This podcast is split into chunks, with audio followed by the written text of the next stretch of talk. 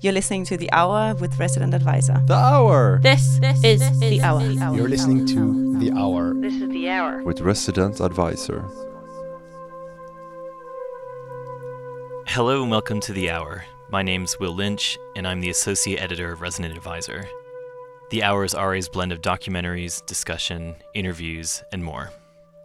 Most episodes cover a few different stories or topics, but this week we're focusing on just one, visas, and more specifically, the working visas artists need to perform abroad, especially in the UK.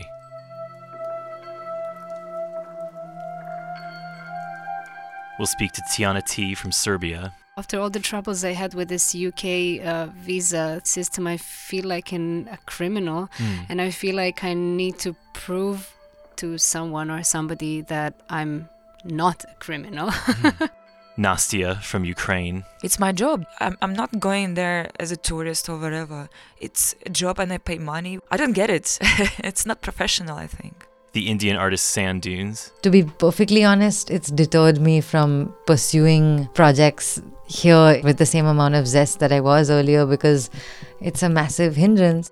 And the booking agent Craig Punieti. Just a lot of artists have just been denied visas recently. Sometimes they don't even give you an answer why it happens, and you're just like, well, what have I done wrong? All of whom have had gigs, tours, or even their lives in general upended by immigration laws.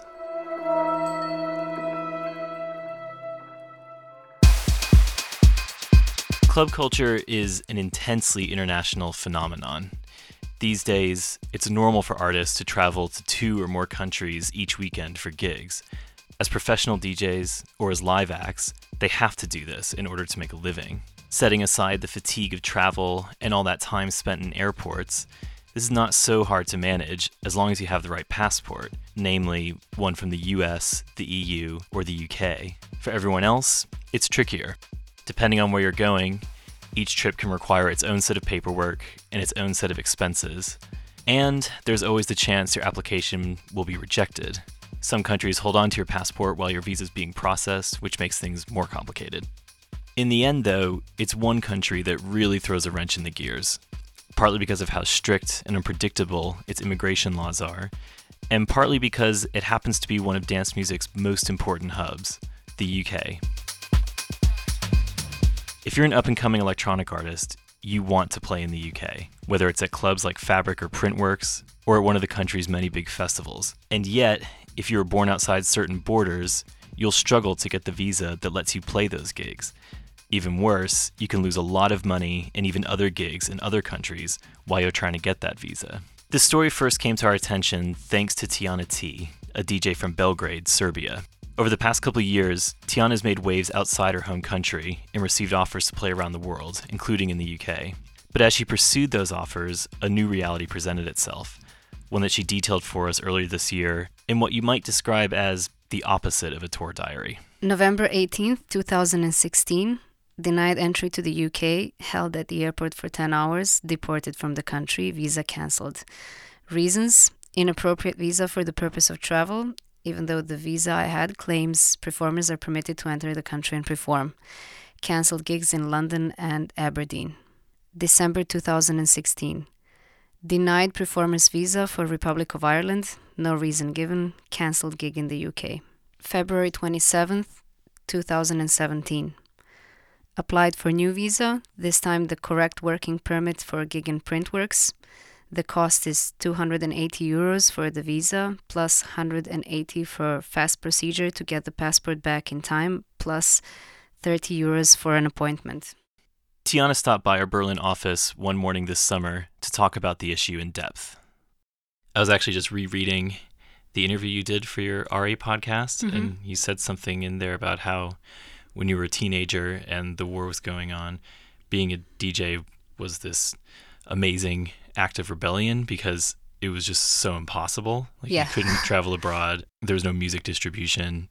It was just this defiance against the whole situation. I don't think people who did that actually considered themselves rebels, or maybe it was not like a conscious form of activism. But when you look at the whole context, it was.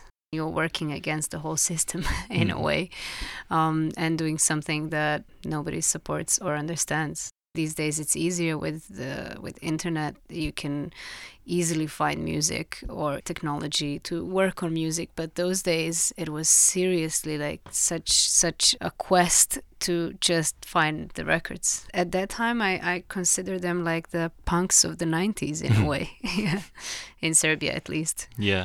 To me there's maybe a bit of irony that all these years later things are obviously very different, but you still find yourself wrangling with kind of a different system and a different set of problems and obstacles? Well, to be a DJ in Serbia is still not such a common thing. It's actually not part of a system in any way, so it's really hard to have like a proper status in society if you're a DJ. It's not regulated in any way in terms of taxes, salary, health insurance, stuff like that. Basically, it doesn't exist. Mm-hmm. Like the whole profession is somewhere out there. It's quite abstract.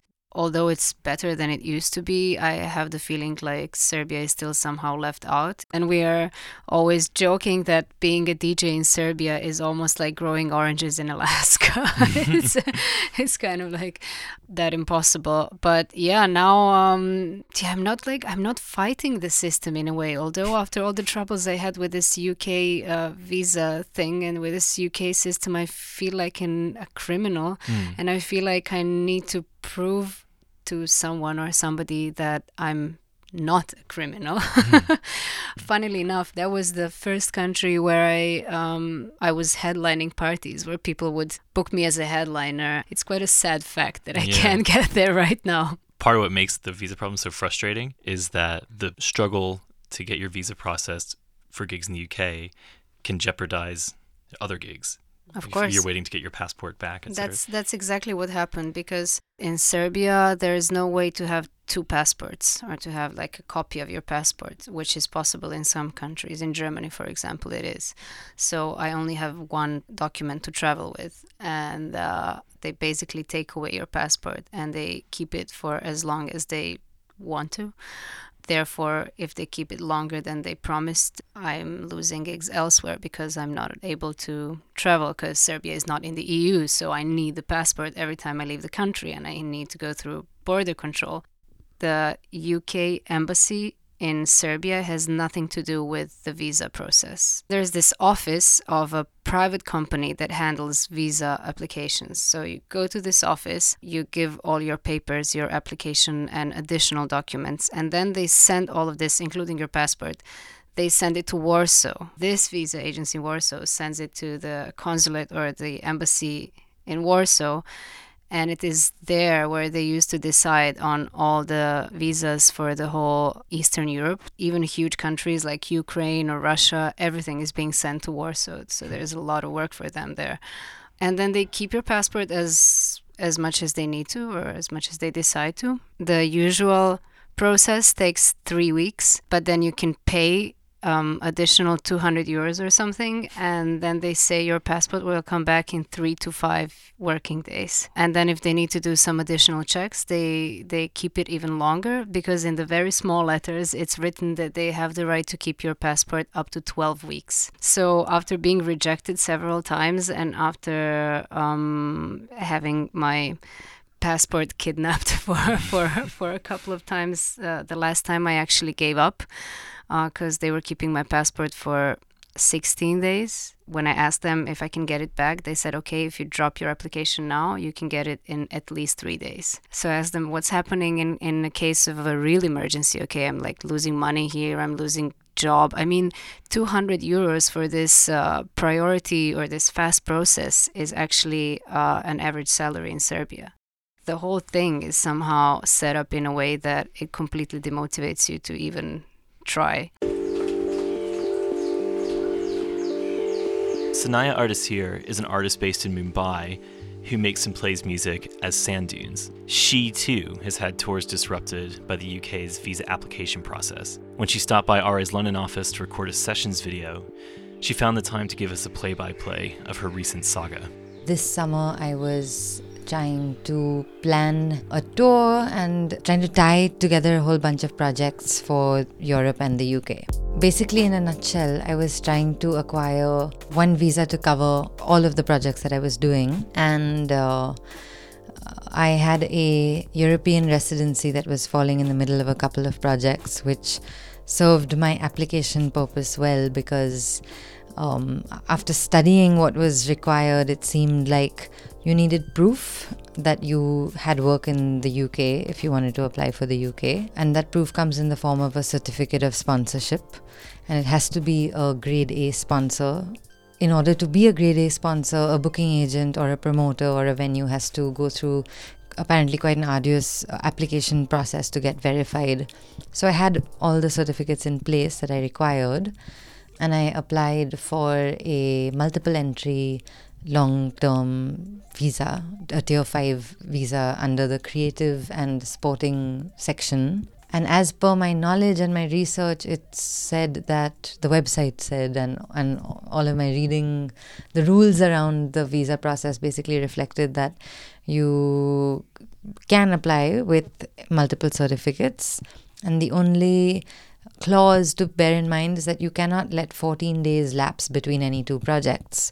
And if 14 days do lapse, like if you don't have work and then 14 days go by, you have to exit the UK and you have to re-enter on a new certificate of sponsorship. So it was all above board and all sort of fine. I was aware of this rule, and I even planned to exit the UK to visit Barcelona and do some work there during Sonar, and then re-enter on my second certificate. However, after applying, I got my passport back with a visa, but only the first certificate of sponsorship was activated, which means that I only got a visa for the duration of the first project. And the visa costs about roughly 250 pounds. And within that process also, there was a lot of challenges, because we didn't, despite applying under the priority division, which is basically you pay an additional 15,000 rupees, which comes to about 125 pounds. In addition to that fee, you're supposed to get your visa back in 5 days, but they don't guarantee it. So you pay the money and you hope. We didn't get our visas back. We had to cancel the first gig of the tour, did not go to Dublin. Your hands are sort of tied. I had to buy a return ticket to go back to India, spend the same amount of money to reapply for another visa, again under priority, because I had to be back in the UK in time for a few gigs and a few opportunities that I wanted to salvage. But everything that I had planned in the middle, I simply had to write a bunch of emails to people saying, I'm really sorry, I cannot be in the country. What is interesting and also really troubling is that when this all happened, it was like, okay, it's happened, we're going to move ahead and figure out how to navigate the situation.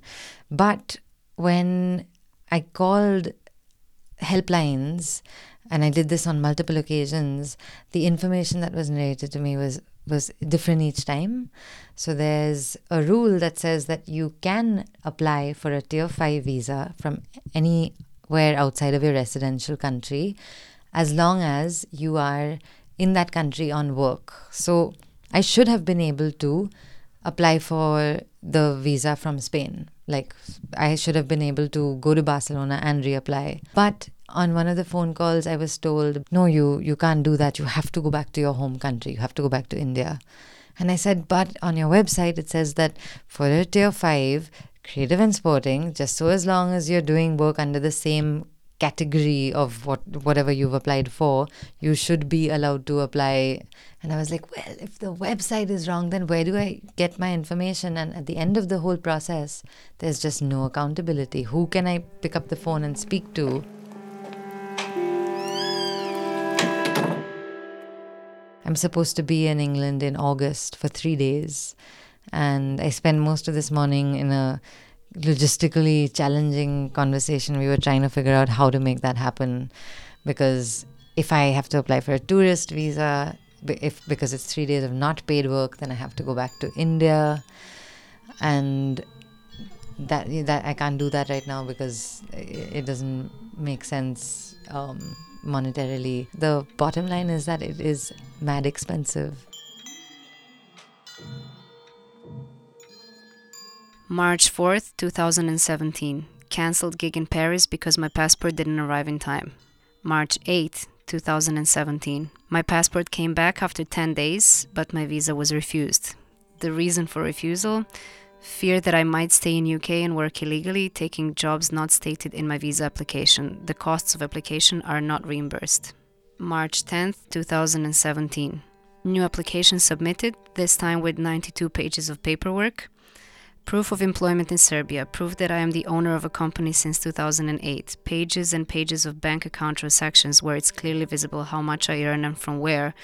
Contracts for future gigs proving I have to be at other places right after my London gig. A letter to an immigration officer explaining my case. Return flights. Hotel reservations. Interviews from The Guardian and The New York Times, letters of recommendation from several institutions in Serbia. Again, 500 euros for visa and fast procedure. March 22nd, 2017. The 5-day procedure took actually 12 days and my passport arrived late, so I missed the Printworks gig. Visa was refused for pretty much the same reasons as last time. I was still considered a suspicious case. March 23rd, 2017. Talked to people at the British Embassy in Belgrade, explained my case. They tried to talk to visa office in Warsaw, telling them that I am the most successful Serbian touring artist possibly ever. March 29th, 2017. Applied for a new visa for gigs in Corsica Studios and Ava in Northern Ireland. Costs of another 500 euros for the fast procedure, again with all the proof. April 6th, 2017. I got the visa, but valid for less than a month and with the possibility to only do the 2 gigs I applied for. April 14th and 15th, played gigs in UK and Northern Ireland and went straight back home. Needless to say, artists aren't the only ones who feel the pinch of all this. Other people are affected too. Most immediately, they're booking agents, who spend weeks carefully plotting these tours and often find themselves overwhelmed by costs and logistical problems stemming from immigration laws. Hi, my name is Craig Punieti. I booked for Gomo showcase tours across Europe and Asia, and I'm also DJ Lag's booking agent. Pretty much, I spent from June 2016 until the week before the tour started in October for Unsound was the first date. Booked that whole tour and it was like 12 dates across Europe and Asia. Clock Strikes 13, Panorama Bar, then there was Club to Club in Italy, Cake Shop in Seoul, Dada Bar, Shelter, and yeah, it was just pretty much the most nerve-wracking and difficult work, hardest project I've ever worked on. Like, it paid itself off just seeing like we'd managed to take Lag out from South Africa for his first time he'd ever actually left there. Yeah, it was just something pretty special. The difficulties that we encountered actually started before the first Gomo tour. It was for a CTM festival, and pretty much we were going to take DJ Lag from Crawl Boys out, but unfortunately he got a UK visa denied, he got a Schengen visa denied, so that was sort of a bit of a learning curve for me when I was sort of dealing with visa applications, being like, all right, there's a lot more work into it. I sort of naively went into it being like, it won't be that difficult sort of thing, but it was just like, yep, there's a lot of paperwork to go through, and even if it's a small mistake, that could cost you the whole visa. Difficulties was mainly sort of just trying to get promoters to understand the paperwork they needed to show. We had to book the flights in advance. You don't know if you're going to get the visa or not, and they're non-refundable flights. So pretty much you could look at spending £1,000 on flights and not knowing that he's going to actually make it over. A lot of blood, sweat and tears, pretty much. With the Mafia Boys' latest tour, that was probably the most difficult one we've had, was taking 2 artists from South Africa, one of them being a student who just turned 18, which is Citizen Boy, and the other one, Yago Sol, unfortunately got recently unemployed before we did the application, which is just alarm bells for any visa. Like, if you're looking for a Schengen visa, a UK visa, a US visa, if you're unemployed, it's pretty much you're not going to get the visa. I had to get him to get an affidavit from a police station saying that he was unemployed, that he was a DJ, that he was coming over to Europe for a tour. And a lot of people were just like, well, you could just get a tourist visa for him, but like the risk of doing that is that if you get a tourist visa, then we find out you're actually employed, pretty much you will be banned from ever coming back to Europe from the UK, which is the last thing we wanted. Again, there we didn't know 2 weeks before the tour, which is so, like, nerve-wracking not knowing. if we're traveling to Europe, then also the UK, with it not being a Schengen state, they put sometimes single entry because they think, oh, I'm just going to Europe once. The thing is, though, if you fly from Europe into the UK, you're not allowed to go back into Europe. So you have to fill up with multiple entries.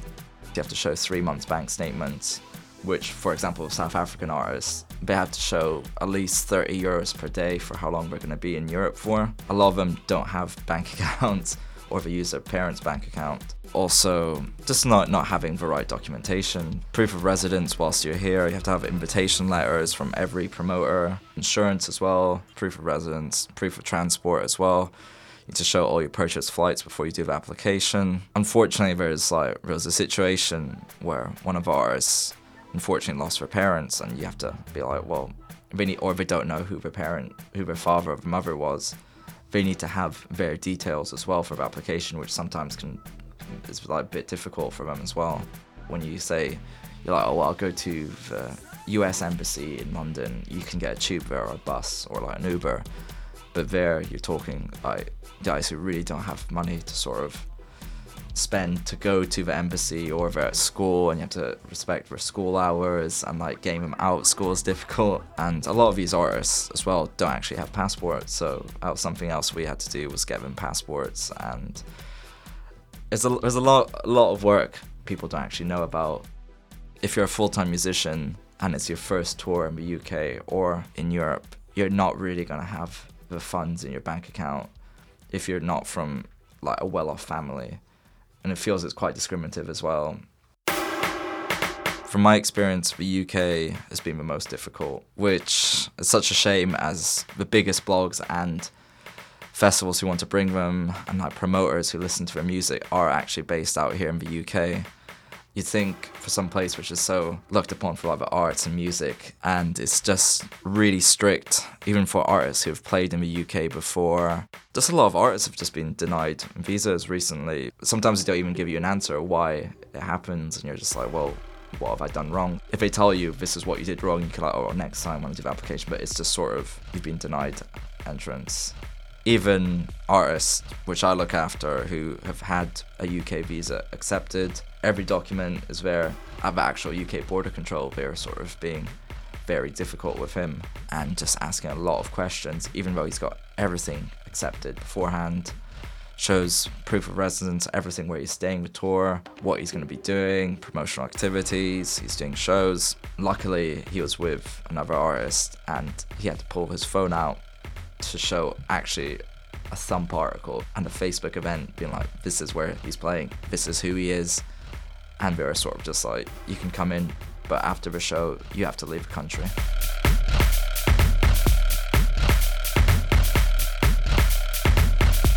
It's just getting to a point now, just like, what can we actually do to change this round? There needs to be a bit more leniency to artists. May 3rd, 2017, applied for another working visa for my gig in Liverpool on May 27th.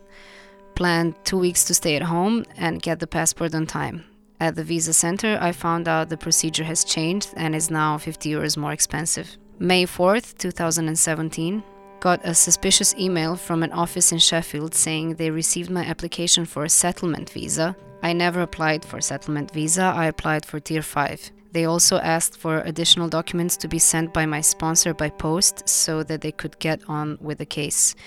Went to the visa office in Serbia to ask about this. They said all non-tourist visas are now being processed in Sheffield and the passport is in Warsaw. They said the email was a mistake.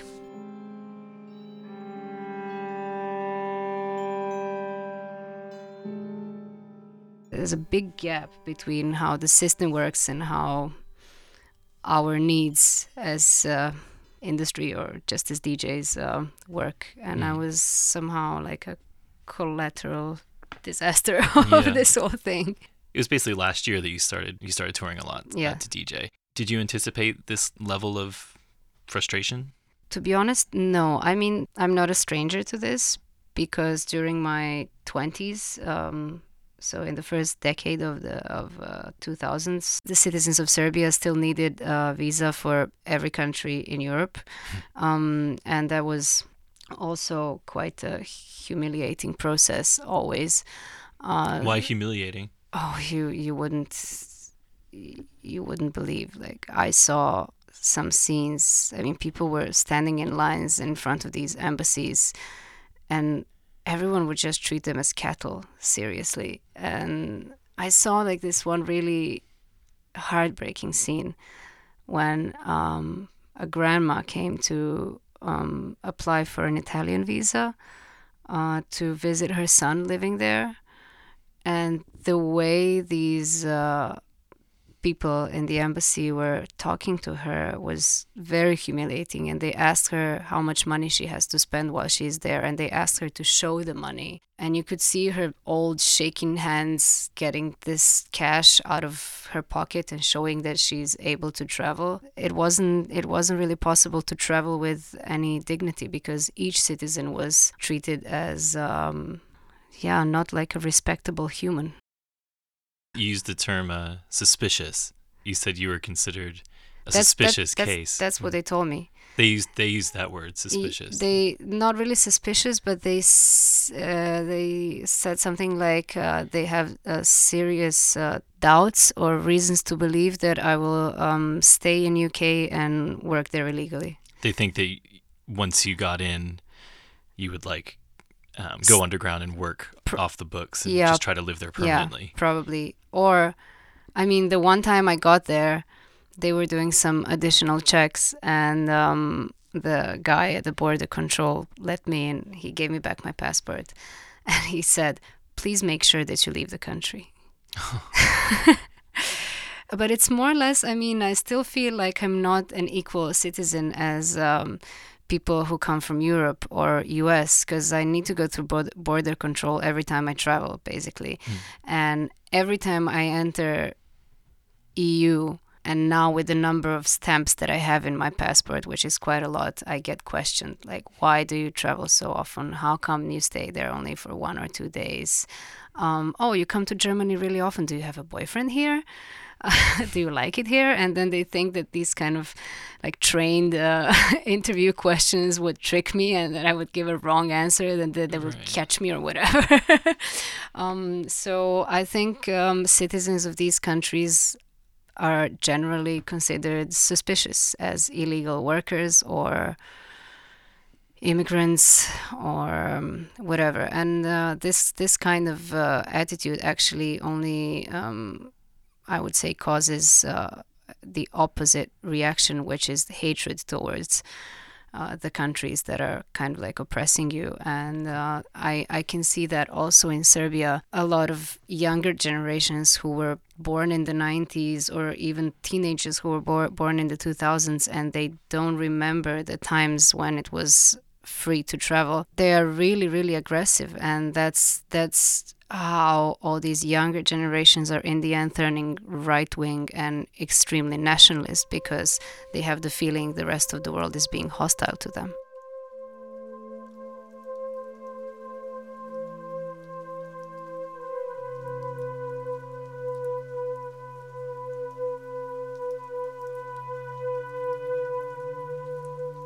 You lose out on the fees you paid out of your own pocket to apply for these visas, which, as you said, in some case represent about a month's wage.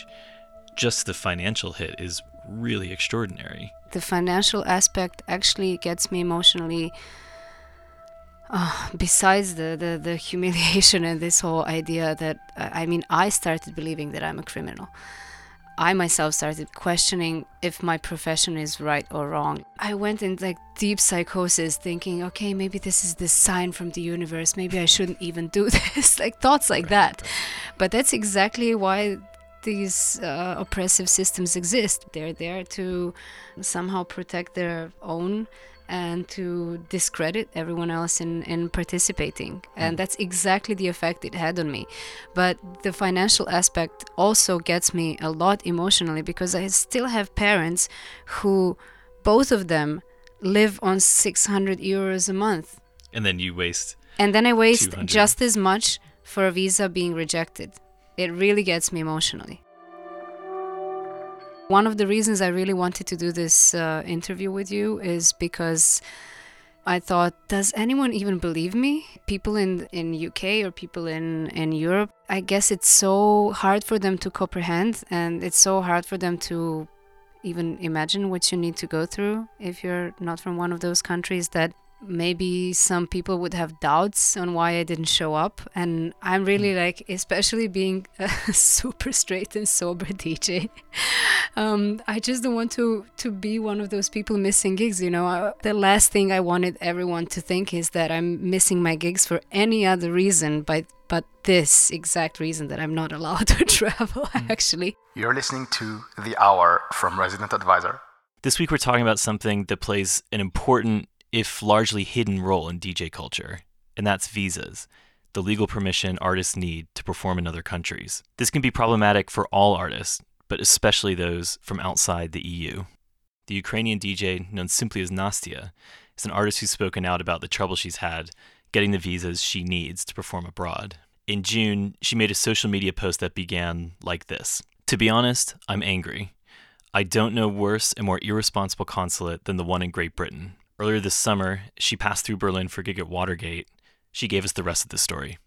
Yeah, you know, I always have a problem with this.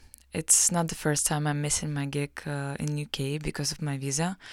And actually, right now, my passport is in UK embassy again, because I just applied for Fabric gig this Saturday, and I didn't get reply yet, so maybe I'm not going again.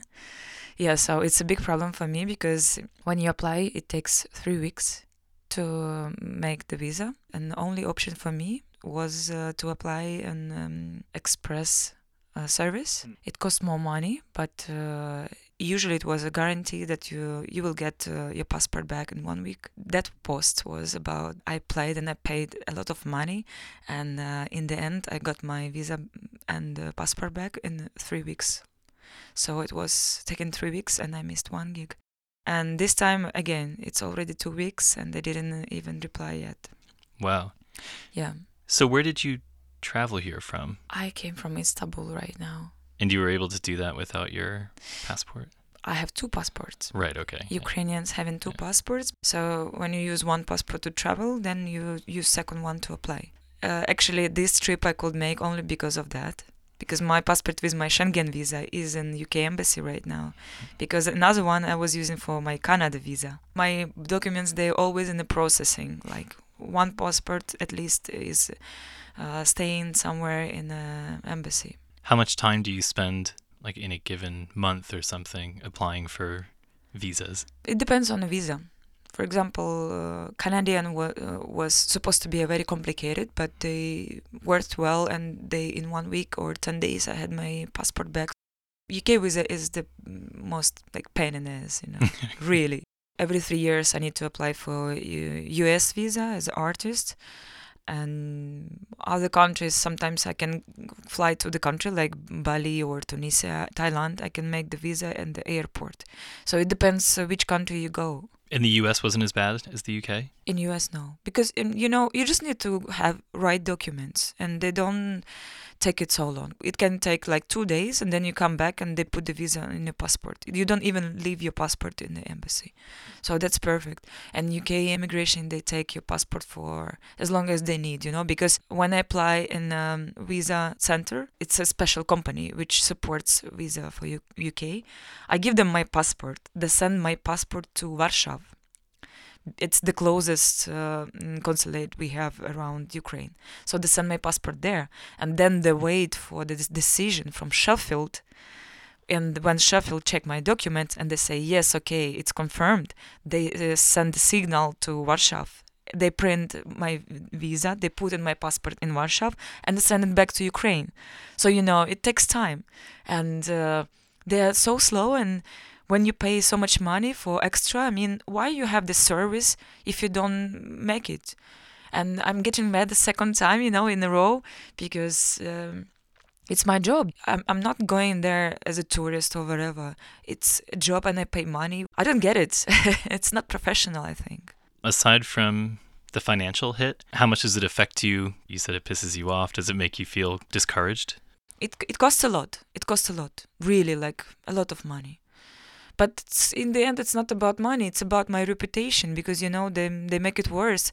It's like I canceled gigs in Dublin. I canceled gigs in Bristol and few more gigs in UK, you know. And people, they every time guessing if I'm coming or not. They put me in a bad situation. Would you ever consider not playing the UK? Of course I can make a pause and say, like, okay, you know what, I'm tired, fuck off. But no, I'm still, you know, it's also my job. And people there, it's not their fault that we have this shitty government situations, you know, it's not their fault. So every time I go to UK, I have fun, and it's one of the best scenes in our industry, and I can't wait to get back this Saturday. Hopefully I will get my visa this week. I'm going back to Ukraine on Thursday 27. It will be only one day I spend in Kiev. It will be only my chance to pick it up, and if I don't pick it up, I am not coming. Does that make you nervous? I mean, does it make you anxious, like right now? Not anymore. I was very nervous before, because, you know, in the beginning of the career, when you build in relations, it's very important, and of course you feeling like you're missing something, and you don't feel stable and like confident. But now, I mean, what can I do? If I waste my nerves on this, then I will have a gray hair. And So is it kind of a constant thing? Yeah, it's constant. I apply at least 8-9 times in a year to UK. It's a lot of paperwork. Yeah. They don't do it in a nice way. It's not about humanity in this case. It's more about making the position that we are strong, and if you need, you can do this way or do whatever you want. We don't care. Do you feel insulted by it at all? Or does it bother you that they make it so hard? Of course. Again, because, you know, I feel responsible. When I sign the contract for the gig, I feel responsible. And when I don't get the visa, it's every time we call promoters, it's I feel ashamed, you know, really, honestly. I feel like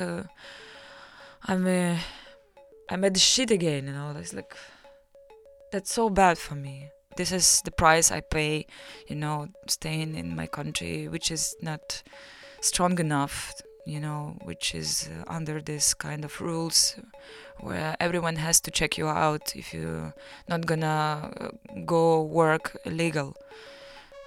This is the reputation, but what can I do? I love my country. I try to be happy anyway. May 12th, 2017. After 9 days, neither passport nor visa has arrived. Cancelled gig in Munich. Again, at the visa center, the only info was that Sheffield is doing additional checks, and even if I have paid for a fast procedure, they have the right to keep the passport for up to 12 weeks. May 16th, 2017. Went to the visa center again. They had no new information. I could have gambled to see if they will finish in time for my other weekend gigs or just give up on the visa, in which case I still have to wait for at least 3 working days for my passport to come back. I cancelled my visa request. May 18th, 2017. Still don't know if the passport will arrive in time for the weekend gigs or not. Fought with workers in visa center, told them to call Warsaw and demand for my passport to be returned. May 19th, 2017. Passport returned. With flight change, I made it to the weekend gigs. Total number of missed gigs, 9. Total cost of visas I never got, between 1,500 and 2,000 euros. 3 months of stress and dealing with UK visas almost every day full time. It was funny, I had this, I was at a dinner with Ellen Alien during Sonar with Dasha Rush. And then Ellen said, yeah, but why don't you pay someone to marry you? I mean, you already lost much more money than what it would cost to get a husband, which is true, which is unfortunately true. But yeah, I mean, paying someone to marry me is not an option for me, but it was actually funny to do this whole calculation and realize that I lost more money than it would cost me to pay someone to marry me. What the prices are on the black market of marriages. Wow. While I was dealing with these issues and applications, I read all the immigration laws, all the UK immigration laws, and I've learned a lot. I mean, when I get the rejection letter, it's pretty personal. It's like one person writing to me personally. So it was this one guy or one woman sitting there going through my documentation and making a decision. I applied for a wrong visa the first time because the so-called standard visitor's visa, in the description of standard visitor's visa, it says as a performer, entertainer, musician, actor, you're allowed to enter the country and perform. But then below that, it says you're not allowed to take any work, paid or unpaid. So, for example, I've been told that the MixMag Live thing that I did was not allowed, although it was not paid. And they explained me, okay, so this is like breachment of immigration laws because you did a promotion in UK and through this promotion you will get work and make money elsewhere and you were not allowed to do that. There's like no way you as an individual can understand what's going on there. And then, okay, I came back to the office and I asked the guy, I said, okay, I have one question for you. He said, oh, all right, I'm not sure I can answer it. I need an advice. And he says, that's exactly what I'm not allowed to give you. And I was like, no, I just need to double check which kind of visa do I need as a DJ. Is it a tier 5? Is it this sports and entertaining visa? And then he says, I'm not allowed to give you that information. Make a conclusion on your own and apply for a visa you believe you need. We don't want to take any responsibility if you get rejected. And I was like, okay, fine. And it's all written in this very weird legal English. I believe my English is quite good. And I thought I really speak this language fluently. But as I was reading all these things, it was so like they have some weird, really confusing expressions. So I had to call some British people to explain me. So why exactly is all this so complicated? Why do artists even need visas to perform in other countries? Why do visas exist at all?